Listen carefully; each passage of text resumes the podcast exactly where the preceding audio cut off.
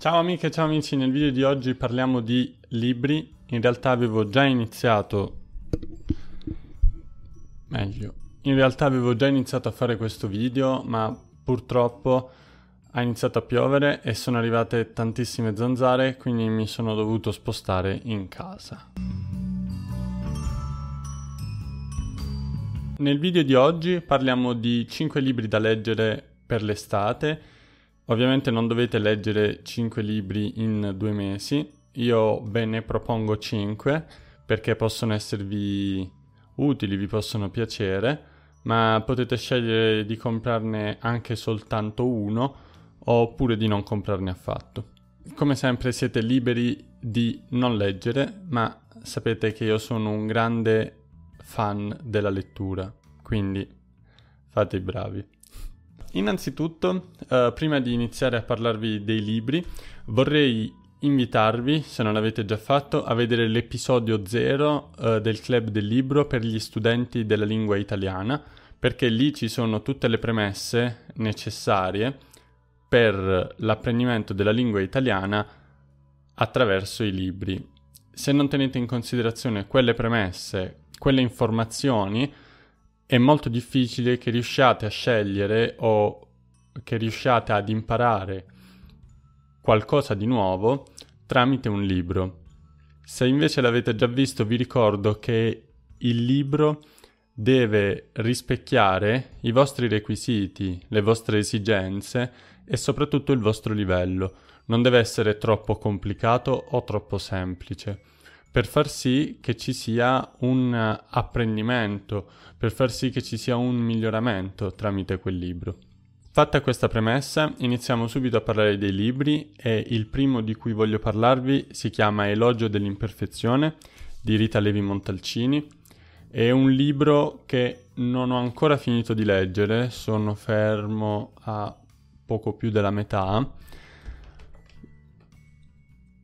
che però è bellissimo.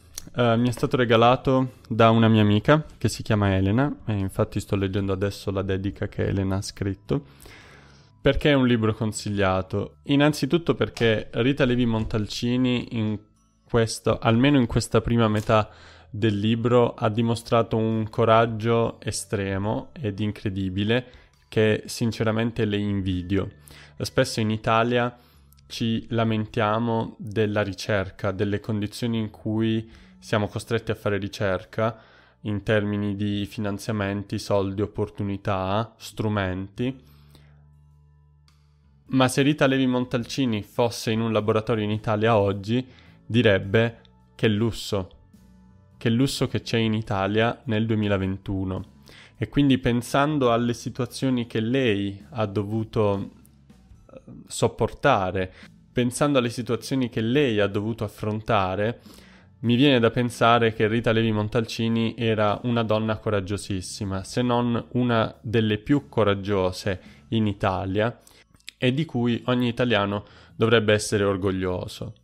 Consigliatissimo anche perché non solo parla di quella che è stata la sua esperienza a livello scientifico, ma parla anche di come la sua vita dipenda dal contesto storico da cui è circondata. Quindi tutte quelle che sono le leggi contro gli ebrei, tutti quelli che sono i pregiudizi contro una donna, Rita Levi Montalcini li vive in prima persona e ci porta testimonianza nella sua esperienza di vita come se fosse l'attore principale di questo, di questo film.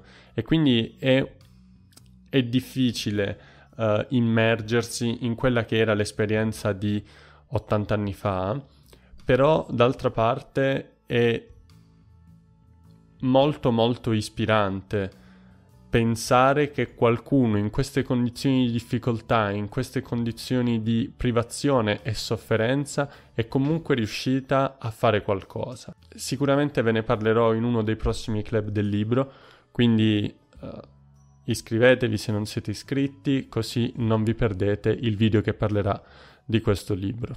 Il secondo libro è scritto da uno dei fondatori di Netflix e si chiama L'unica regola è che non ci sono regole Sembra un po' una regola del Fight Club. È un libro che parla di cultura aziendale e di come le cose dovrebbero andare in azienda e si focalizza molto sulle regole che un'azienda di alto livello dovrebbe avere e di come i dirigenti di questa azienda dovrebbero comportarsi. Ovviamente non si può fare di tutta l'erba un fascio. Non tutte le aziende potrebbero adottare questa regola delle zero regole, però Netflix è arrivata in quel punto e a quel livello grazie ad una serie di accorgimenti e ad una serie di regole che nel libro vengono raccontate molto bene. Il libro appunto parla di come Netflix come azienda dieci anni fa sia riuscita a battere Blockbuster e poi ad ingrandirsi sempre più. Una cosa che mi piace molto di questo libro è la presenza di paragrafi riassuntivi alla fine di ogni capitolo che vi permettono di fare un eh, riassunto di quello che avete letto fino a quel momento e capire se realmente avete capito oppure no. Quindi ve lo consiglio per questo. C'è un concetto che mi piace tantissimo di questo libro che parla appunto di innovazione sul posto di lavoro e su come il lavoro viene concepito e su come le regole al lavoro vengano concepite. Ogni posto di lavoro ha le sue regole e ci sono alcune regole che sono necessarie. Ad esempio, un chirurgo deve seguire una certa prassi nel fare il suo lavoro, perché altrimenti una persona rischia la vita o più persone rischiano la loro vita ci sono altri lavori che spesso contengono una componente creativa in cui tante regole possono diminuire la creatività o possono peggiorare la qualità di quel lavoro. E quindi bisognerebbe bilanciare la quantità di regole presenti in azienda per far sì che le persone possano dare il massimo ed esprimersi al meglio. Un altro libro che parla sempre di cultura aziendale, però dal punto di vista del dipendente e non dal punto di vista del capo, è 4 ore alla settimana di Tim Ferris, che è questo signore qui. In realtà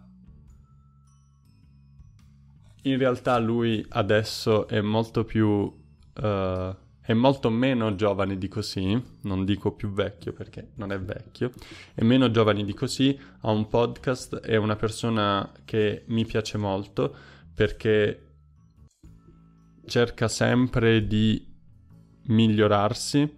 Tim Ferris ha scritto anche altri libri, però vi consiglio questo, primo perché è stato tradotto in italiano e secondo perché è davvero semplice ed è davvero scritto in maniera comprensibile anche per chi non ha un livello di italiano troppo elevato.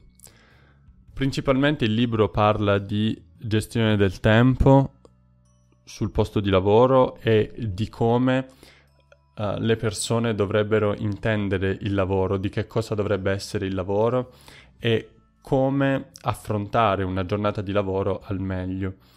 Un concetto che mi piace tantissimo di questo libro è l'idea di lavorare dalle 9 alle 17, dal lunedì al venerdì, tutti i giorni, per sempre. Penso che mh, mm, le cose siano cambiate nell'ultimo anno e mezzo perché c'è stata la possibilità di lavorare da casa e le persone hanno capito quali sono le cose realmente necessarie da fare in presenza e quali invece le cose che si possono fare tranquillamente da casa o tranquillamente da un computer. È divertente pensare come 10 o 5 anni fa lavorare da casa o lavorare da remoto era qualcosa per cui bisognava combattere, era una cosa furba.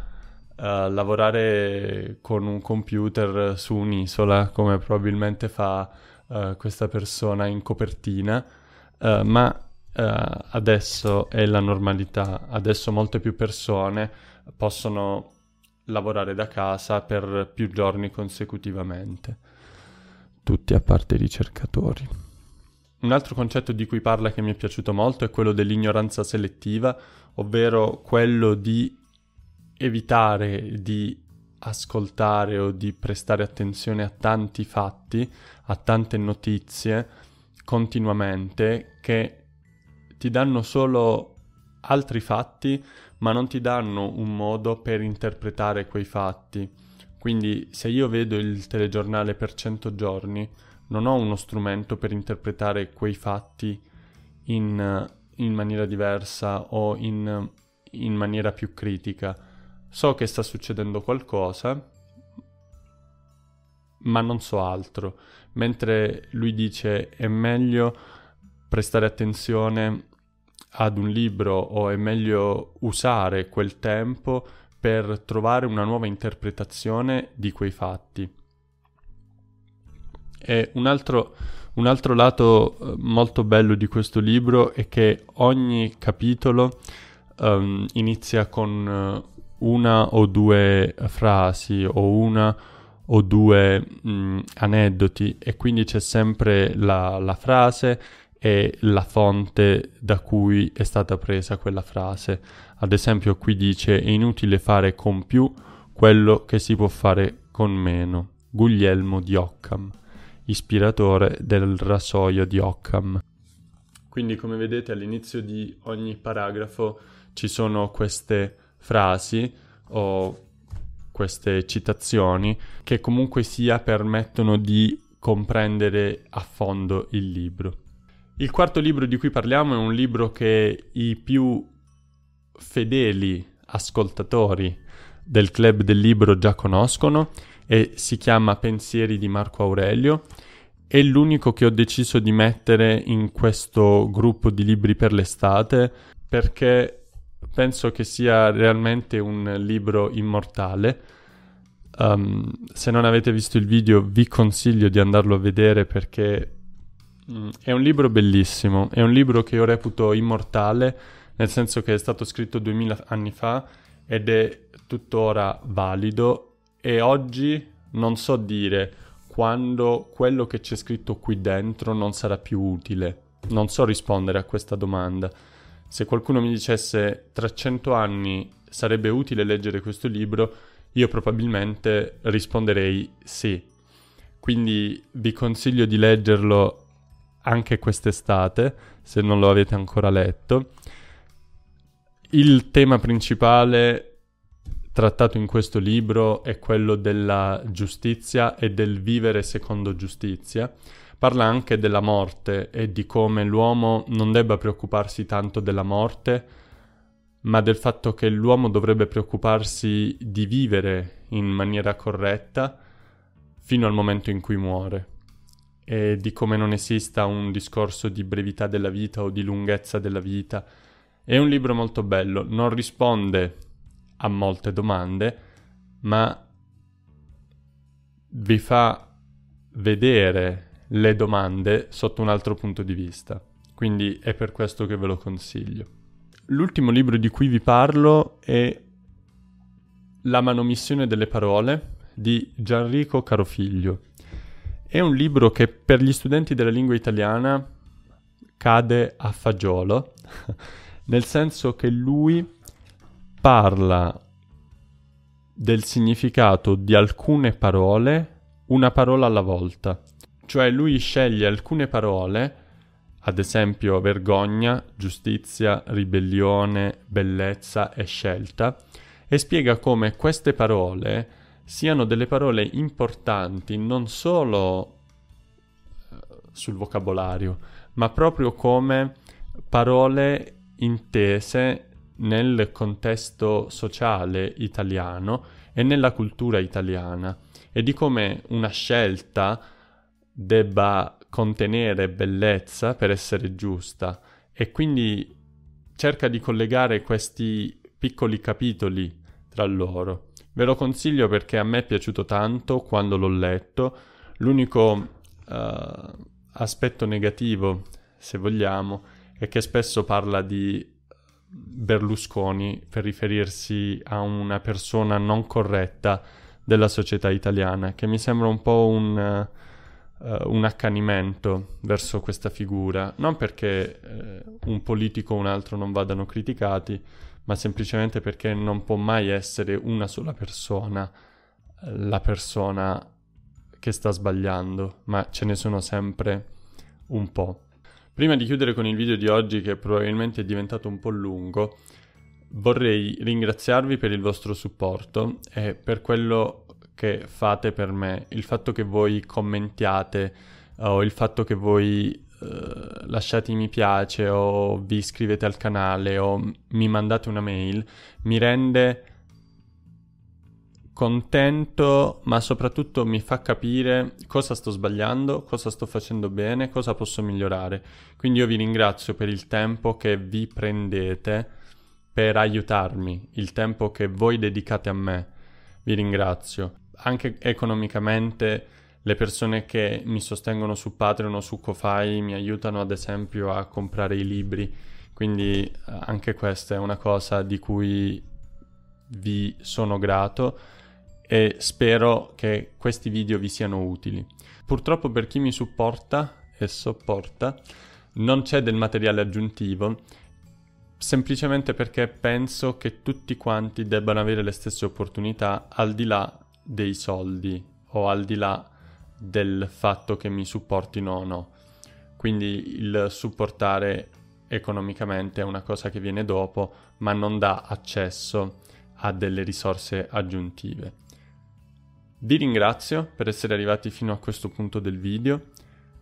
Nella prossima newsletter vi parlerò di un personaggio che mi piace tantissimo, che si chiama Roberto Mercadini e di cui sono andato a vedere uno spettacolo questa settimana, mercoledì o martedì, non mi ricordo. Comunque è stato uno spettacolo bellissimo e lui ha parlato di Dante e dell'importanza delle parole.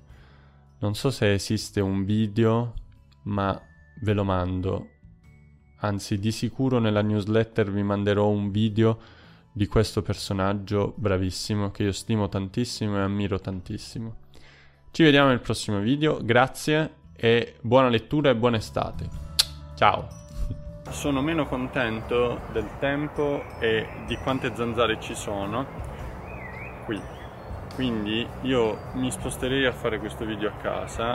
In realtà vediamo se riesco ad arrivare fino alla fine del video senza essere riempito da punture di zanzara. Sento anche zzz, zzz.